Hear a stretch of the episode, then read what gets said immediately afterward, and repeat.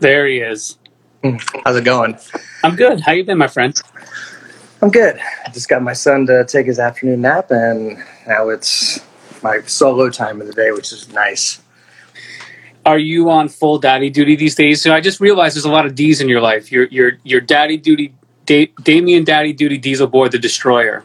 I realized that just before I came on. Sure, that sounds good. Yeah, I'm on full-time dad duty 5 days a week during the day while my girlfriend's at work. She's a chef at Roberta's, this restaurant in town. Mm-hmm. But yeah, from like 8 until 5:30 every day, I am full-time Mr. Mom. It's been a very enlightening experience. How old is your son? He's going to be 2 on July 4th. All right, so you're really in the thick of it. I mean, I have 2 kids, 5 and 8.5. And I would say where you are is like 2 to 3.5 is just destroyingly hard because... Yeah, he's hyper. I mean, he's a very energetic boy. Luckily, he's a good kid. He's super sweet, but he is high energy and he's super fast. He can go from one end of the apartment to the other in 2 seconds. He's like the fucking Flash in here.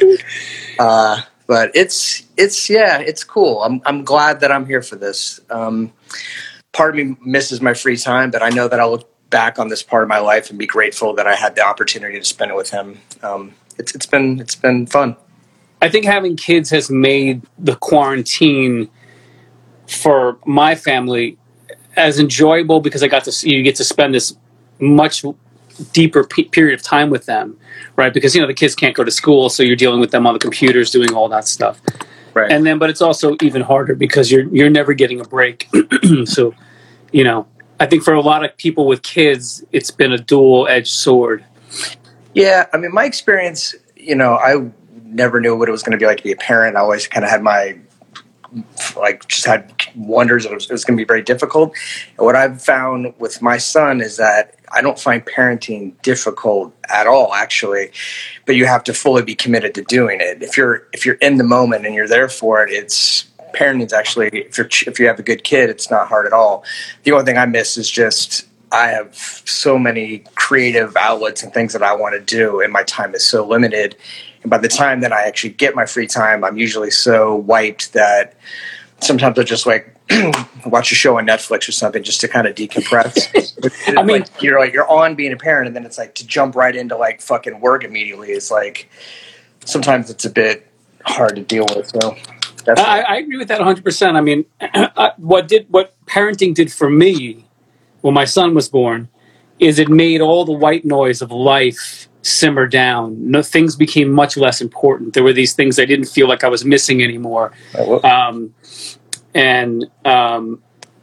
didn't, I was able to really just take my working time as serious working time. And just like you, like my wife and I, maybe we have an hour at night that we have to ourselves that we watch a television show and chill out. I don't have a lot of extra hobbies now. Like you, I cook.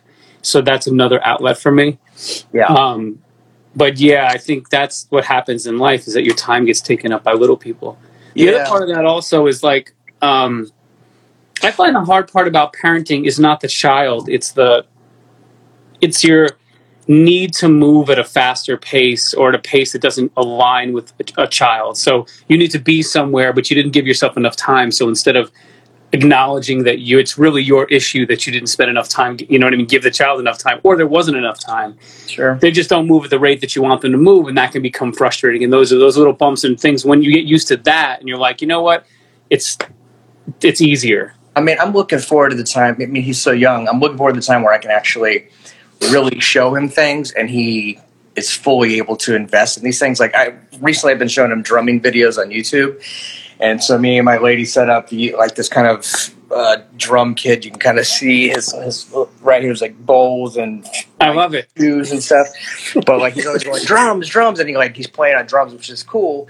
But like I want to get to a point where I can really show him stuff. Like I want to be able to cook with him and do these sorts of things because right now I'm still kind of in that zone of he's kind of still a baby. So yeah, you're just playing bumper daddy. You're just keeping him from getting hurt and just steering. Like I know that. Yeah. Yeah. My favorite part was when my son I could have a catch with him. I never thought that would be such an enjoyable moment, but like that, to be able to like actively do something, you know what I mean? As simple as having a catch with your kid is pretty amazing. Yeah, when they get to that level. I have a friend that has a kid who's a little bit older than my son, and when he texted me like a while back, he's like, "Man, my son and I played catch today, and it was like so cool." And I was like, "Oh, really?" Like it didn't really register, but now I get it. I look forward to that day. For my thing now with my son, we play chess, and when we started in his school, every kid starts out playing chess. I forget, like maybe you start in kindergarten or first grade, and you play. Maybe you start in kindergarten. Yeah, everyone plays chess. But then he became part of, like, the chess club. And we started playing. You know, I would beat him pretty much, 99 out of 100 times because he would get very distracted, especially with the age that he was at. Now he's 8.5, and I'm hard-pressed to beat him. Wow. Because, young people... like sponges. Well, they're sponges, and also, I didn't play chess when I was a child, so it's amazing to see his brain work and to see him outfoxing me, and to see him. I know the moment he knows three moves ahead of me, and it's painful because then I have to be like, all right, he already knows. He knows that. Is he suckering me in? And he's good. And a lot of adults that we know play him. Like he's online playing. And one of the things we would do when we would go to parties when he was young is we would bring him and his portable chessboard, and my friends would play him. Like we'd be having like an afternoon brunch party somewhere, and kids. A lot of my friends were single, and some of my people who don't have kids, but they would be totally entertained playing chess, with a 6-year-old and getting slaughtered. I look forward to my son getting to that point of his life so we can do stuff like that. That sounds... I mean, I know you're a super bright guy. I remember Eric Silver used to always talk about how insanely bright you are. And I've known you for a long time. I know it's a weird thing to say, but like those kinds of cerebral things with your child become much more poignant because you're like, it's not just my thing in my head. It's now watching this other person take something that I've done and do it better. Yeah, I mean, I hope to be able to, my parents didn't show me a lot of stuff in life as far as like cool shit, art, cultures, things like that. And I feel that I grew up in small towns as well, so I had a pretty sheltered existence growing up. But throughout life, I've managed to expose myself to so much cool stuff out there. And I look forward to, hopefully transmitting that to him and seeing him grow and him kind of like get excited and kind of go into these sorts of things. So it'll be cool when that happens. Yeah. Are you in Williamsburg still, or where are you now? I live in the heart of Bushwick. You're in Bushwick. Mm-hmm. I think the last time I saw you was I ran into you in the streets of Williamsburg. Mm-hmm. It might have been outside of that diner. What was that? Miss Williamsburg? Is that diner there? Yes. I think. I don't think it's there anymore. I moved out of Williamsburg maybe like 5 years ago. Yeah. I'm like definitely... I was living in Bushwick close to Williamsburg, and now I'm like fully in Bushwick. So that's right. Lots of fireworks tonight out here. Yeah. You've got the mustache to be in Bushwick, I got... I see it. I see it. You have the uniform going. It's good. It looks good on you. Well... Yeah, I mean, having a mustache and mullet combo really bestows a lot of power on the individual, so I'm feeling empowered out here with this kind of redneck vibe. I'm actually as long as you don't start wearing, Union Jack flags and all that stuff, That's not me. I know. I'm actually getting a haircut on Sunday, so I'm very excited because I have not had a haircut in like 3 months, and I feel woolly at this point. I can't say that. I'm actually now a hairdresser as well. I do my son's hair. I learned how to give like a #2 skin fade. I cut my daughter's hair the other day. I cut the neighbor's hair. I'm like full on. I have so many side hustles. You have no idea. So you cut hair, or do you just use the clippers? No, I cut it. So what I do is he likes it short, like the fade on the sides, and then I actually do the the proper cutting the hair on the top. I'm not by any means a professional. It's just what I'm doing at this point. I used to cut my friend's hair in high school. I was like the group haircut guy. I gave everyone cool haircuts back in where I went to this tiny ass town, and I went to high school in this tiny town. And I got pretty good at the clippers, not so much the scissors. But okay. Yeah, you're not giving haircuts right now. You haven't given your son a haircut. He's got his haircut, but not by me. We live above or next door to a barbershop, so like a neighborhood barbershop. And he's gone there a few times. And they've cleaned him up. They give him like the little spike here on the side, so they give him the Bushwick Bushwick Boricua haircut. It looks good. But how has it been in Bushwick with people quarantining? I heard people are kind of, it's like mixed. You know, sometimes it's people are taking it seriously and some people aren't taking it seriously at all. In my neighborhood, it's a lot of people take it seriously, but I've walked around a bit. I get out of the house a bit just to take walks because I feel cooped up all day. And definitely, like, there's a place called Maria Hernandez Park nearby, and like on the weekends, it's insane. I mean, it's packed with people, volleyball, and barely anyone's wearing masks. It's like that in Williamsburg a lot. Whenever I go to Williamsburg, just kind of walk around, I feel like it's a different. I think that Williamsburg vibe is like people feel fucking like the rules don't apply to them or entitled. It's like a different vibe out here. More people in my neighborhood kind of stick by the rules or whatever. They wear masks, try to be safe. Yeah. But yeah, there are a lot of fireworks out here. There was last night, it was like 2 a.m. Some asshole was setting off like gigantic fireworks like a block away. And I didn't want to wake up my son, but I was tempted to run outside and like see what's going on because I'm sure it was just like one dickhead on the street just shooting them off. And like I live in a residential neighborhood, so it's like, what are you thinking, dude? Yeah, I mean, I've all over the country people are talking about how insane the fireworks are, and the what I'm gathering, and this isn't like not trying to be what's the word?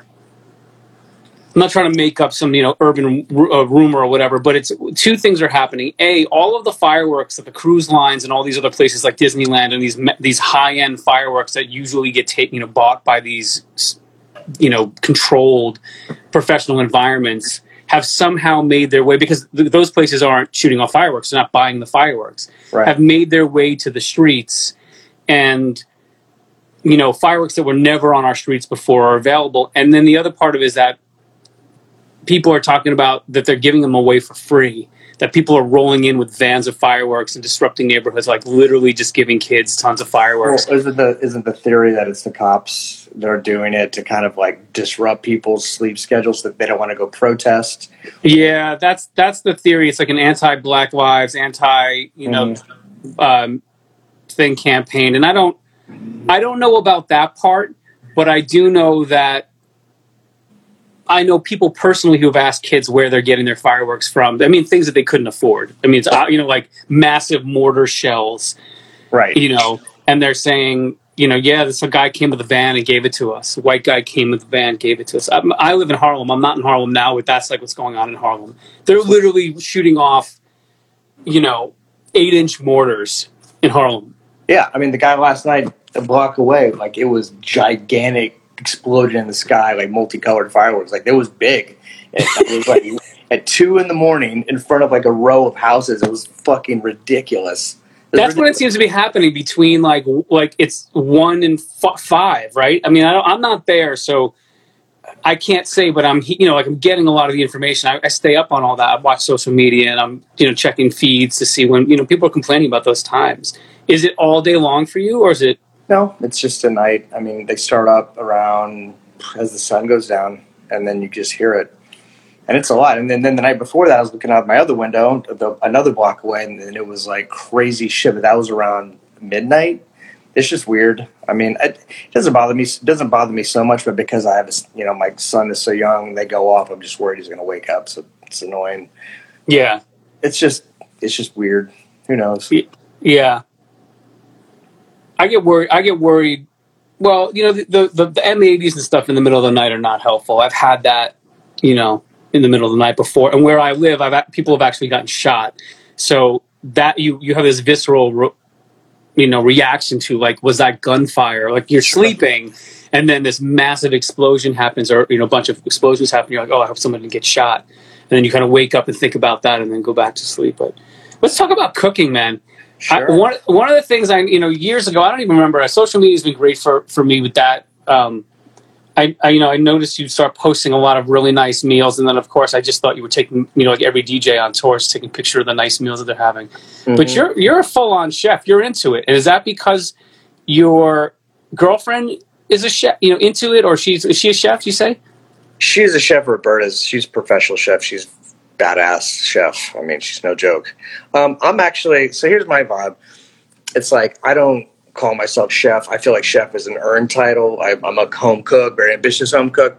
But I feel like chef is like someone calling themselves a fucking DJ, and then they don't know how to DJ. It's I would say that's a professional chef. That's the only difference. I would say chef is not a good word. You are an excellent cook.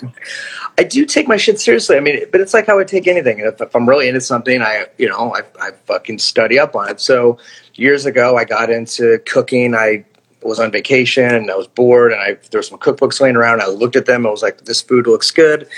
Why can't I make this food? I should go make it. I have nothing else to do. So that kind of set me on my journey of beginning to food. And then I realized that I could use my DJ tour schedule as a way to hit up restaurants in different parts of the country and explore that. And then I was, reading at one point like 20 food blogs every day. I had a subscription to every food magazine. I was probably watching it. I was TiVoing probably about 40 hours of food shows a week. I was like going to restaurants. I was like meeting the chefs, hanging out with like all these people in food and in the cocktail industry, and just kind of went all the way into it. And then got to the point where I was doing food pop-ups and food collabs, and I was like writing for food. I was writing for like First We Feast, who does hot ones. And I really got all the way into it. And then I met my girlfriend while prepping for a nacho battle for First We Feast against my professional chef, my friend Alex Stupak. But what's cool is because I'm so into cooking, like I can relate to her, and we could talk about food all day. She talks about what her day's like at work. We talk about like dishes she's working on, and I kind of like give my input, probably to a very annoying level. I know I annoy the shit out of her. I'm always giving her my feedback on stuff. I can't help myself. But she knows what you got into, and she's your girlfriend. She knows what you're like. I mean, this is not you're like this with everything, aren't you? Things that I'm into. I mean, yeah, if I'm into something, I try to get all the way into it. So I just take, I feel like if you love something or if you're into it, why not try to really learn about what you're into? That's what I used to always, I remember I'd know some DJs back in the day, in the vinyl days. I remember my friend Lonnie Fisher used to do Ultra World in Baltimore. He was DJing, and we would be talking about records, and I was like, what record is that? He's like, I don't know. It's the one with the purple label. And I was like, what? Like, how do you not know the name of your record or who the artist is or whatever? I mean, I used to be so into my record collection that I could have someone take by random a record out of my collection of like 1,000, 2,000 records, put the record on, drop the needle for 1 second, and I could tell you the year it came out, the artist, the label, everything. Yeah, you have a mathematic mind. I mean, I do too. It's funny that you bring that up because I actually would spin my records the way Lonnie did, and I played for Lonnie in Detroit as well. I knew the artists and stuff that when I would dig and find drum and bass records that I liked. I went through that process, mm-hmm. right? But then when they were in my bag, and, you play a lot, and I go through records pretty quickly. You know what I mean? I wasn't like a long, like it's, I was always a fast kind of paced DJ. The colors and the pictures on the records are what my mind would cue into. And so if I was on tour for a long time, and, back then you were carrying 50 to 250 records, depending on how long you were touring, it would be like a pictorial for me, almost like people do. Because my mind is also mathematical, but what patterns start to emerge in my head. So instead of memorizing, knowing the names and who did this and what mixed with this. Also, the other thing was a lot of it was white labels. Sure. So what I would do is I would draw things on the white labels so that I wouldn't get confused. Especially in the dark club. Like how you can back in the day when we were doing, there wasn't like nice DJ booths because everywhere you went it was a shithole. Yeah. So. I'd be like on stage, couldn't see anything, but I could see my little picture drawn with a Sharpie, and I'm like, oh, I know that record. Okay, I know what that one. And I put a dot if the good track was on the other side. I did, yeah, the dot thing I did. I was just always up on remembering records. I mean, sometimes I have a good memory for certain things. Back in the day, I was really good about remembering all my music. Now it's like, I don't know, my mind kind of decides what it wants to remember. I'll remember the dumbest shit, but then fucking forget important stuff all the time, like birthdays. I'm terrible with birthdays. I'm terrible with birthdays, too, with my family's birthdays. I think that's also when you have kids, your mind sort of, something happens to your brain a little bit. I don't have my... It's funny, I don't hold on to things that I don't think are... Like, if my mind doesn't think they're important, it just says, oh, you can just learn that really quickly anyway, it doesn't matter. Yeah, and it just goes through the thing. The one thing I do wish, because at some point I got rid of all of my records, is that I did know if I could remember all of those artists that I really love certain joints and then be able to go find digital versions of that now. I don't even know if half the music if I had back then even exists digitally. It's probably not. It's when I started digging around for old school records, old school meaning 97 to 2008. I mean, yeah. Older stuff, like for like sets, like throwback sets, it was hard to find a lot of stuff digital. And I would have to, for some artists, I'd have to hit up the original artist and be like, do you happen to have this on your computer? And a lot of these guys wouldn't even have the track anymore. So there's certain tracks that are just kind of lost. Lost meaning the original files are lost. 100%. You have to rip them off vinyl, which is not ideal. But yeah, there's a lot of old music that is vinyl only that it's never gonna come out on. I even hit up I forget the guy's name, Danny, who ran Suburban Base, and he gave me the full. We were gonna do a project together, like a whole remix thing, and he gave me the entire Suburban Base catalog digital, and it still didn't have a lot of the cuts that I was really hoping would be in there. Mm-hmm. You know what I mean? I was like hoping that this was the mother load and I was about to be reunited with all the subplates and all this, you know, Suburban Bass. And I was like, but there was a lot of stuff missing. And he was like, yo, some of it we just all DAT tapes, never made it to a digital format. And it's cool and it's not cool. I was talking about this a little bit with DJ Soul, with, you know, about that special time. You know, just having those records and playing that music, and somehow it's kind of just gone into the ethers at this point. Someone has it, but yeah, I'm a man of convenience, so I appreciate being able to find stuff nowadays pretty easily online. But like, there's something to be said, absolutely, for the days of finite music where there's only X amount of copies, so only X amount of people have it. And it made everyone's sets completely different from one another's, because now when there's infinite copies of every track that comes out, it's like it's really hard to set yourself apart from other DJs because everyone has the hottest shit. And especially now with the promo scene, like the dubplate scene is pretty much dead. I'm on a dubplate Twitter group with like Noisia and TB and Matthews, all these people, and even then, I get tracks maybe sometimes like a couple days before it comes out. And so when a track comes out and I'm on the road DJing, back when I was on the road DJing, you know, the local DJ before me would be playing like all the brand new stuff that came out and that stuff that I literally got that week as well. So it made my job harder because everyone has the same fucking brand new tracks, and it's just a different scene. I do miss where you have to fight for records and you have to build a relationship with a record store owner and yeah, really stay on top of it. It was, you know, or you'd sit on AOL and Messenger all day and like bug people for tracks. I mean, I used to be on AOL and Messenger all day for like 10 hours a day. That was like a whole scene for years. And everyone would sit there and like have conversations, and you'd basically like get tracks of people. And what you would do is it was funny. I would wait for like the weekend, and I would wait until it was like 3 a.m. UK time, and then I would hit up those people that got back from the club DJ, and they'd be on AOL Messenger, and they'd be drunk, and they were way more willing to part with tracks that they would not be. You know, that's funny because a lot of people tell me the same kind of thing. It was like, you know, that late night hitting up somebody you know, and then, you know, somebody who might not even want to talk to you. The next thing you know, you've got like, you know, their whole catalog because they're just like, it's like this whole thing, you know. I mean, yeah, I used to see UK DJs that come over here and DJ, and you'd be like, hey, man, you don't give me shit, da-da-da, and they're like, oh, mate, I'll sort you out, and they're like hammered, I'll sort you out, and they go home, they don't hear from you again, yeah. But if you manage to catch them on AOL and Messenger at 3 in the morning, their time, that you got them right in your sights, you could get the tunes you wanted, but that whole scene is gone. I mean, it's just, it's a bummer. I mean, there's just something to be said for that era, and it's never going to come back. It's just the way it is. So, yeah, I mean, I think we all have our poignant moments in how we got into electronic music and whatever it is that we're doing. I think, you know, I too would go to Breakbeat Science, and they would, you know, I love pulling a huge wad of records and go through and find my, you know what I mean, find my cuts and all that.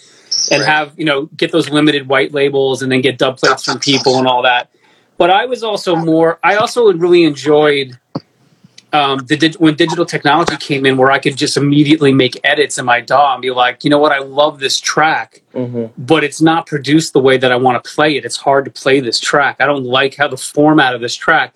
And Fred and I would just start making edits of music as soon as, like, we liked a section of a tune, but the rest of it was crap. That section became a tune.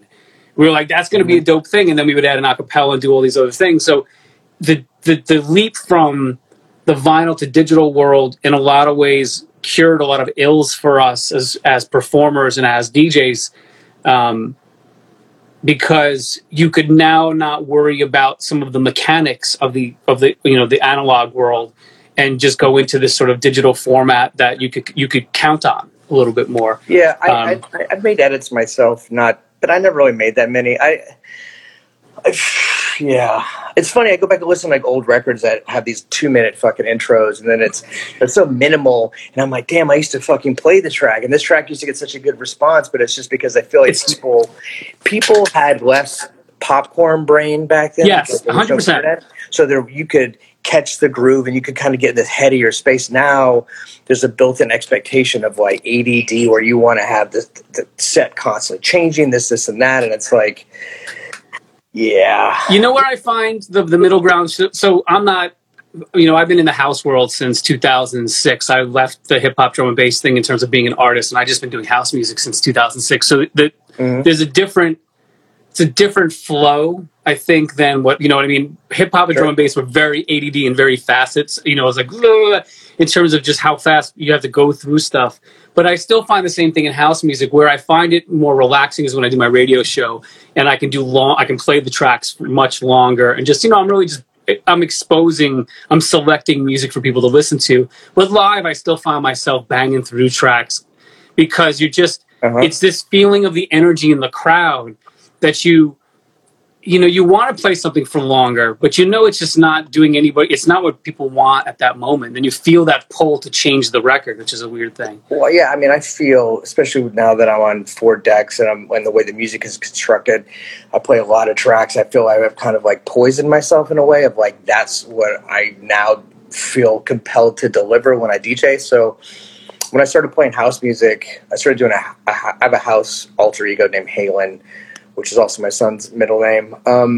But when I started doing house sets, I play on 3 decks, and it's like, I don't let the tracks ride in either, because I want to keep hitting people with like, more and more hot shit, getting through as many tracks as I can, as many moods as I can get through. But I romanticize the idea of the long mix and like building a groove. But I feel like there's a voice in the back of my head that says it's like there's this fantasy that they're going to be programmed and locked into what you're doing if you do that. But there's this fear that they're actually not, that you're not going to capture their attention like that. So you kind of have to keep hitting them with like as many tracks as you can. So yeah, I've definitely kind of been poisoned in that way. I just like to play too many tracks now. I saw some people post a couple of questions. Someone wrote, who created the double drop? I mean, I don't know who created it. I feel that Andy C is known as... like the double drop, yeah. He's the double drop guy, but I mean, I don't know who created it. I've been doing it for a long time, but Andy gets a lot of the credit for that, so I would say Andy C, probably. Yeah. Andy C, the always hailed as the best drum and bass DJ. Mm-hmm. The reverence, I feel like DJing isn't supposed to be about being the best. It's about the experience that you have when you're there in the club. It's really hard, People always need to quantify everything. My feeling about Andy being the best is, first off, I think there's levels of DJing. I feel like Andy C is definitely the top level, top shelf DJ. But every DJ has good nights and bad nights. I've had nights where I feel hands down. I've had sets where I feel hands down could go up against the best drum and bass DJ sets, and it's comparable, hands down. I've had other nights where it just didn't click, and it was fun. Maybe for the average person, they'd be like, oh, it sounds pretty good. I've actually, some of my worst sets, people come up to me years later and be like, that was like the best set you've ever played. And I'm like, remembering it was a fucking terrible set.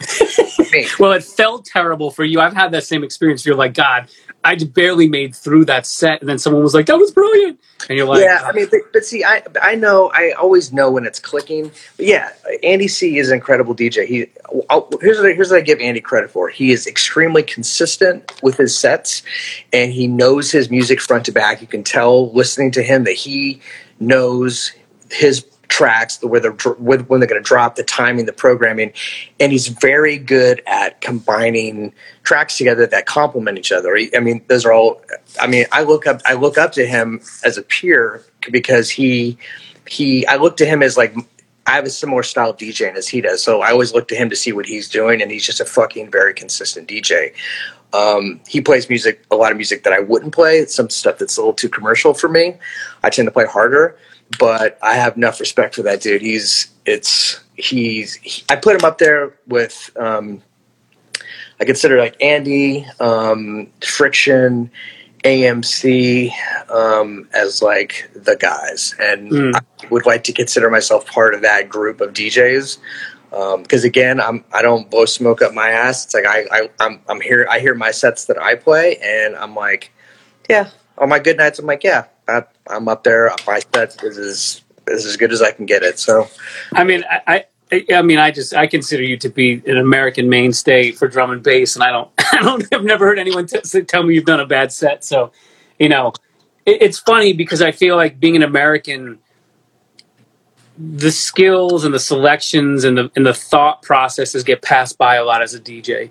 If you're, you know, like, drum and bass is something UK based that I think people really feel strongly to try to hold on to that thing. But there have been a lot of solid American drum and bass DJs, you know, and guys from New York, guys from LA that I feel like never got any of their due. But, you know, I digress. Craze is a great DJ all around too. And I love that he's still swinging the drum and bass here and there. So Craze is hands down a fucking insanely talented DJ. My feeling about Craze and drum and bass is he's a great drum and bass DJ, but his style of DJing drum and bass, he brings more of a hip hop style to it. I'm more of like a long mix. Totally. And Craze is really good at like the kind of hip hop style, like out and these sorts of things. Yeah, that's why I like the DJs I rattled off, like the AMC and Andy and whatnot. Yeah. They are that style of DJing. So that's just my personal taste in what I think, what I want drum and bass DJs to do for me. But Craze is a fucking incredible DJ. He's on another level, hands down. Yeah. You know, other DJs that I really, not in the drum and bass scene, but like Vin Rock and Apollo, I learned so much from those guys being on tour with them with track selection and cutting and being able to move a crowd and not being afraid to play a commercial track. You know, because there's that thing with where when you play underground music, sometimes the commercial tracks do feel funny, but if you find a way of playing them in your own style, that's something I learned from them. I was like, oh yeah, you can play that record, even though it seems cheesy, but if you played it at the right time at the right place, it's the best record ever. That's the way it is. You have to DJ with confidence and you have to play stuff. There's just times I remember I ended a set of mine at Pittsburgh at a rave. I played MC Hammer, Turn This Mother Out. Yeah. And I was, because before the show, I'm like, I'm going to play this record. I'm like, I am confident in this record. It's not rave music. I know it's going to go off. And I played it, and people are doing the fucking Running Man all through the crowd. People are going off. And I dropped an air raid siren sample over top of it just to kind of ramp it up a notch. But I was confident. I played it, and it did the trick. But yeah, you can play anything. It's like you got to, you know, I think if you're a good DJ, you can get people to get on the train, and then they're willing to ride that train with you wherever you're going to take them. But you have to be a confident DJ. Yeah. And you can hear, I feel like being a confident DJ is something that's intangible. You when you hear it, when a DJ has it, it's like you can't really figure out what exactly you're hearing, but there's like a feeling that this person knows what they're fucking doing and they're taking you somewhere intentionally. Yeah. Definitely. I mean, 100%. I think that's what makes a professional DJ to me is somebody who can wade through all of the, you know, having the same tracks, having you know, everyone can, you know, beat match these days, all the stuff that you used to have to really work for, but then still have to come up with something and hold an audience and be not be afraid to take chances and play some things that may be out of the box and from what people expect. I mean, I think that's the fun of being a DJ. When you stop doing that, then it just becomes a day job. You might as well be delivering mail. Yeah, you know? What you need to do is you need to learn how to be a clever selector and a clever DJ. Clever selector. There's your new MC. Yeah, exactly. Being a clever DJ and coming up with like really interesting, putting tracks together in a really interesting way is exciting. That to me though, I always describe. I've probably told this like being in DJing, but like what a lot of DJs do now is they play a bunch of tracks in a row and they do really quick mixes. And I compare that to like as a chef, you're presenting like separate ingredients one by one. It's like, this is a nice carrot. This is a nice piece of meat. This is a piece of chicken.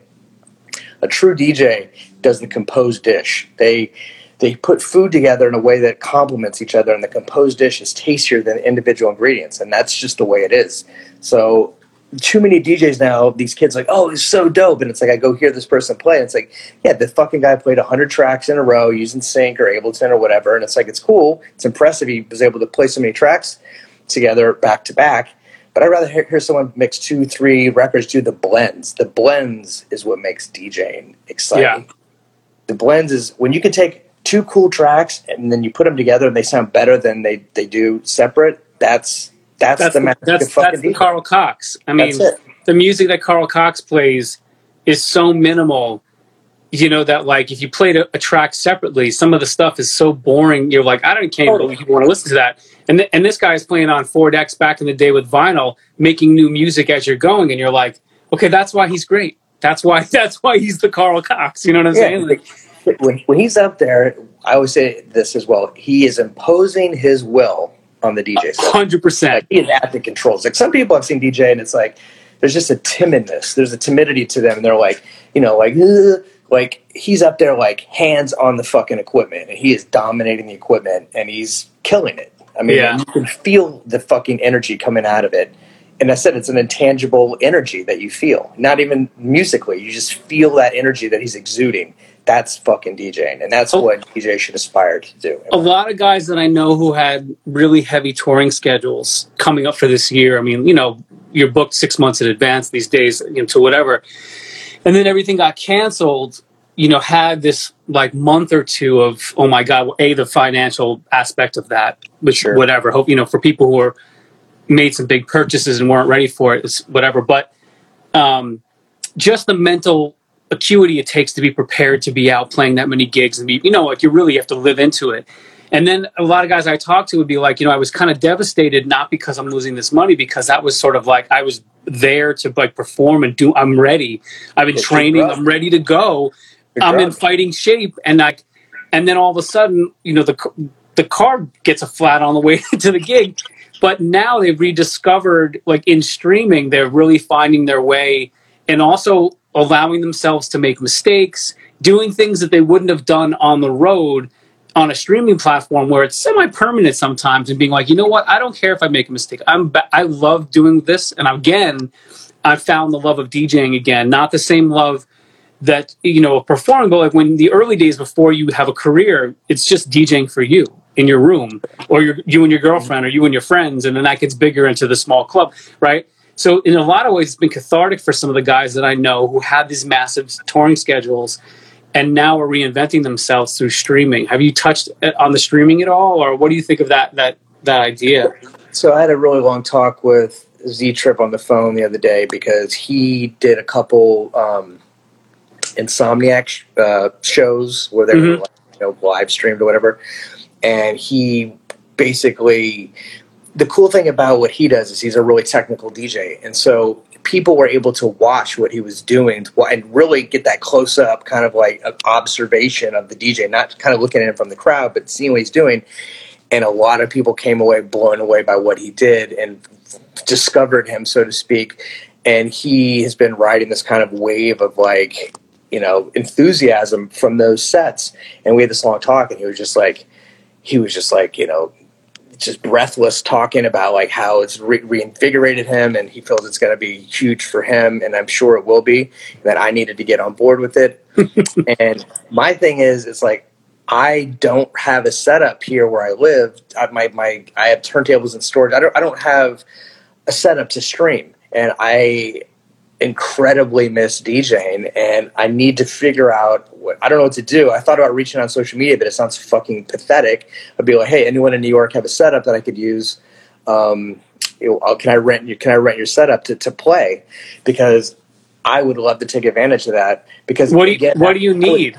That would behoove me, because I feel like I'm a technical DJ, but a lot of people don't see what I do ever. And like the people at my shows when I used to play where they could see me would always be like, oh my God, that was sick, because it's like they could actually see that I'm actually fucking doing something. So what do I need? Ideally I would like 3 CDJs and a mixer that can handle a USB drive. That would be helpful. Do you have that? I'm in Sag Harbor. I only have 2, but yeah. So I can't just come and drop them off at your place. Except, I don't know. I don't see why that can't be put together for you. I wonder if someone's like renting a space or. Well, here's the thing. You should talk to Eric. I don't know if because I know that they're putting together places where guys can do their streaming sets, because they need a place to do sort of like staging and all that. And he was actually looking into venues like bars and stuff that can't be open, that they can set up a thing and stream out of them. I talked to him about that. I actually talked to him about, he wanted to do something in Philly. And I was like, call, what's his name? Oh, he's doing real estate too, but. My old roommate, Nigel. It's Nigel, roommate. Exactly. I didn't know he was your roommate. I was like, call Nigel Richards. He's like the real estate guy in Philly now, and he'll be able to find a venue. I wonder if he ever did. I should call Eric and find out. But I still talk to Eric. Dude, put that on social media, because I will literally call. You know the guys from Pioneer, no? I'll just call the guys from Pioneer and be like, look, can you sort this out for him? He wants to stream. I mean, I used to know the Rev, Carl Dedkin, but he left a long time ago. I know Carl was my guy. It's Lars now. I'll hook you up with Lars. We don't need to talk about this now. I'll hook you up with them. But you should just put this out there. Do you have a million fans, dude? People will like each give you a deck and throw you a mixer, and then you can set up a streaming platform. I'd love to do it, because honestly, I've not gone this long without DJing since I started, and it sucks because my life is now pretty much outside of parenting has become pretty much, when I have work time, is full time graphic design. I am the design director of this clothing company called Death Saves, but I also been taking on other jobs for some friends of mine. So I spent a lot of my free time doing that, and like I haven't really gone through my promos. I have like hundreds of emails of digital promos, and I feel every day I'll have this thought of like, I feel like, man, I feel so disconnected from music, because I've kind of like, you know, I've been a DJ mentally, emotionally for fucking so long. It feels really weird to feel detached from that, because I've kind of described myself as that. So I am desperate to DJ something again. I mean, it's fucked up, because like a week before all this shit happened, where we shut down, I had a meeting with this guy. I was going to move my house music monthly to this spot in Bushwick. We had this meeting and we're good to go. We had the first date set up, and I was getting ready to announce it, and it was just like the hammer came down, and I was like, fuck. So yeah. Maybe I will put it out there. Every day I'm like, I should just go online and be like, hey, does anyone in New York have a setup that I can get on? But well, here's the other thing too. I know that you and I.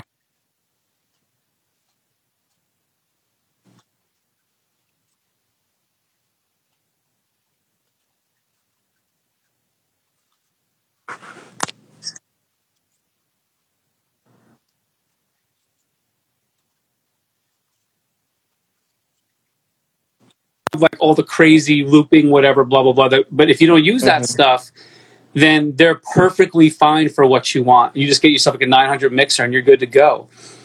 I mean, I like to use my cue points because it allows me. Yeah, of course, but they have all that. Oh, as long as that has cue points, I'm good to go. Let's take this conversation offline, because I didn't have any. I totally want to help you out with this. I mean, if I can, but listen, dude, I would just put this on social media, because, you know, you'd be surprised what people have, you know, they've got a pair of decks. They thought they were going to become DJs. And then they're like, you know what? I don't have time for this. I got to sell them, or I could give them to my idol who I've been listening to for 10 fucking years to do more sets that I can listen to. And that's probably you. So, you know, there's a lot of people out there who are willing to help out. I mean, I got to a point at one point where I thought about maybe flying somewhere, which is probably not a great idea now, but flying somewhere to like use one of my friends' setups in another city if need be, just to kind of get a set out there. Because like Andy C just did his like 90-minute live stream recently, and it was I watched it and was just kind of like, I wish I had something like that. I just don't want to do something where I just want to do something. I just don't want to do something that looks like super like unprofessional looking, but as long as it looks decent, I just want to have the opportunity to see. All right, I'm gonna share something. Look behind me. Do you see these black curtains that I have hung up in this room that I'm in? That's my DJ set. This right here is my set. Like it's a weird angle, but that's Christmas lights. Those Christmas lights, when you turn them on with all the different patterns when it's dark in here. And, you know, you do whatever looks mad professional. It doesn't, it's not, you know what it's like when you.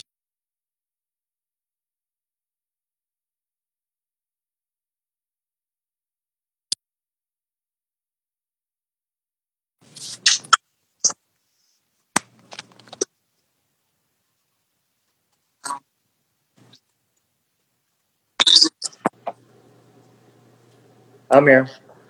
That was weird. I lost you for a second. Yeah, man. But there's also other versions of it. There's not only like the CDJs. There's the all-in-one versions that are cheaper too, if you want to go that direction. But yeah.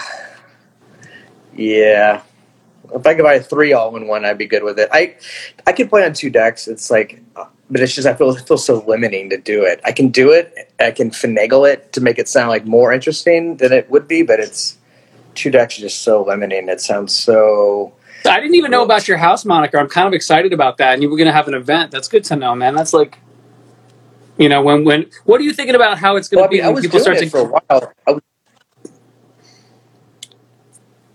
How do you think it's going to be when people start getting back into clubs? It's going to be, yeah. Are you losing? Are you getting? I don't know if it's my internet, your internet. I can't tell.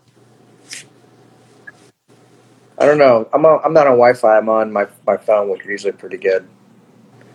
But. Yeah, it's fine here. I can hear you fine. Wi-Fi. I don't know. You look. What's it gonna be like? Chunky. You look chunky on my end. Oh yeah. Pixelated. Yeah. I can log out and try to log back in. Just keep talking. I think it's fine. Okay. To answer your question, what's it gonna be like? I don't know. I have no idea. I know that I've been getting some job offers for some gigs coming up, like sooner than later, and this consensus amongst a lot of my peers is that to take a gig now would be a bad look for multiple reasons, and very irresponsible.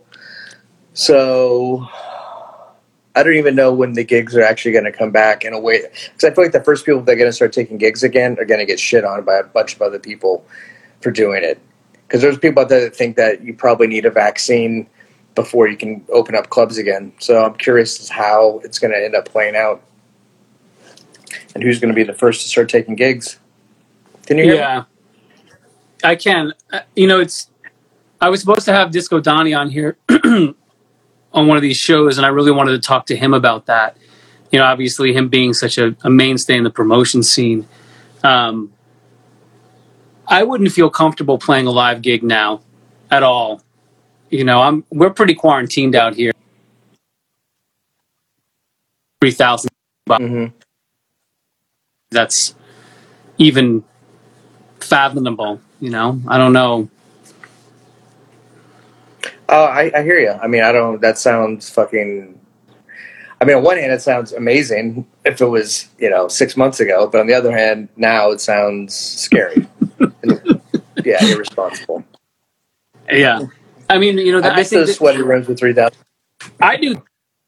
Listen, don't get me wrong. I just can't. My mind hasn't wrapped around how this is going to work. Like how I know promoters are working on doing live events, and I know that there's places where they're doing live events, but I just can't. I can't see it at this point. I can't see how, until there's a vaccine, until, I mean, right now America's a mess. Things are, you know, the virus is just skyrocketing in all the places that don't believe there's an actual virus. So I'm not sure how they're going to do, you know. Yeah, I was having a conversation. I'm in a group chat with some homies, with my friends Mayhem and Dowlink and my friend Mark the Beast. We're talking about this the other night. I was just curious to see where their heads were at with this whole situation. And the consensus was like, you know, they would be willing, someone would be willing to DJ somewhere where the case were like only 5 to 10 cases a day in that city, then that would be an acceptable level for them to be willing to take a gig. But who knows? I mean, who fucking knows? It's just like such a big question mark, all this shit. I mean, this virus, like the flu, is probably going to be with us for a long time. I mean, even after the vaccine gets here, it's just going to kind of stay in our population. So who knows? It might get to a point where people are just like, fuck it. Well, one thing that I started thinking about is the possibility is sort of like, think about what happened when, you know, television, a lot of ways where there was like broadcast television only, then cable TV came in, and then streaming TV came in. And then a lot of nightlife was shifting around because of the fact that people could stay home and Netflix and chill and do that, all their stuff at home in a much more comfortable environment. I wonder if this thing stays around long enough that we'll start getting into people areas for doing things like watching, you know, or having concerts or stuff like that. Because at some point people want to dance, people want to be connected. That to me sounds... It sounds terrible. That sounds incredibly shitty to me. I know. I'm with you on that. Yeah, I mean, any port in the storm, I guess, but that just sounds so incredibly shitty. That makes me sad to even think about it. I mean, I get it. That just makes me sad to think about it. The whole point, I mean, not the whole point, but at least half the reason for going out is for the personal interaction, you know, being in the crowd, being around that energy. It's like, I see people like watching like the Insomniac shows. There's like people post videos of like, I'm watching the Insomniac show. I'm watching this DJ from my living room. And it's like the plasma TV on the wall. And the one person's got a little bit of club lighting in their living room. And I'm just like, that just looks bad. I've watched a bunch of streams. Sad.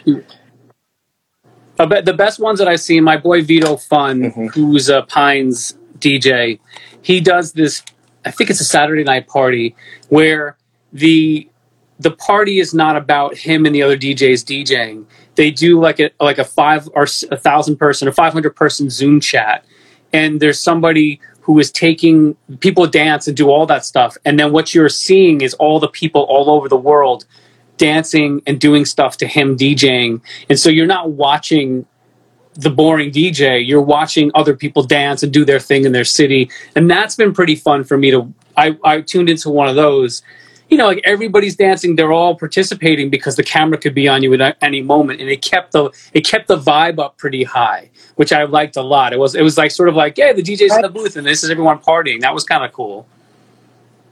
That sounds more interesting. Definitely less sad. it was much less. I can see that. I mean,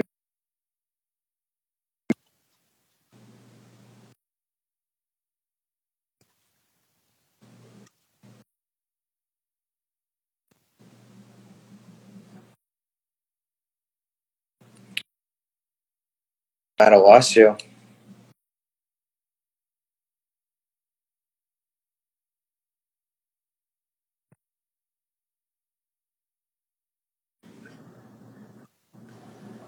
Hi. All right. We've got like 5 minutes left before it kicks us off anyway. So let me ask you a couple of questions that I ask during all of these anyway. All right? And don't think too much. Just answer them. Okay. Sure. Faith or science? Okay. Science. Rave or festival? Rave. Ocean, lake, or desert? Ocean, lake. Ocean and lake, okay. Big room or small room? Ocean, lake. Small room. What's your superpower? Intelligence. How would you incorrectly describe your job?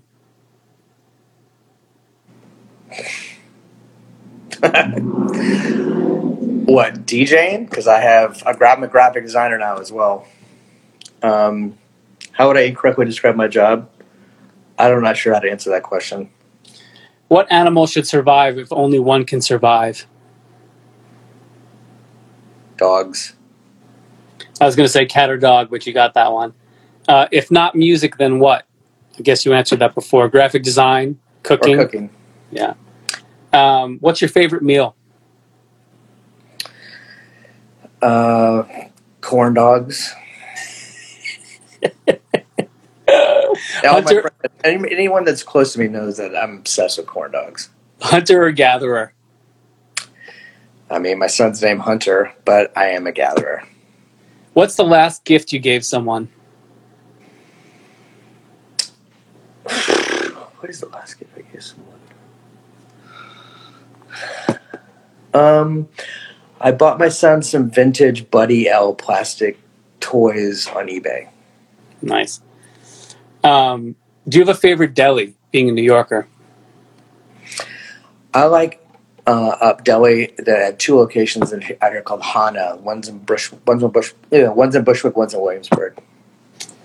What's your favorite metal band? The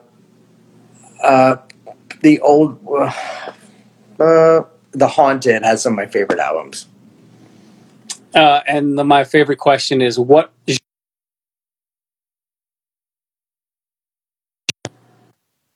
is what genre are the Talking Heads? What genre are the Talking Heads? I 80 electro pop, vintage alternative electro pop. It's my favorite because nobody can categorize the Talking Heads. It's great. My knowledge of the Talking Heads is somewhat limited. I mean, I have a song in my head. I can't even tell you the name of it, but I'm not a huge Talking Heads fan. That's all right. Maybe if I was, I would have more of a cohesive response for you. Man, this was super fun. I'll circle back with you about the Pioneer stuff. I won't forget about that. And have an amazing weekend. I was kind of disappointed that your son didn't wake up at the end so I could get to see him maybe another time. But I wasn't because I know. I'm just saying, bad time. Other people's children. It's not, mine. It was great catching up with you, my friend. I'll speak to you soon. Same, man. Cheers. Thanks, everyone that said hello and watched this. Appreciate it. Have a good one. Cheers.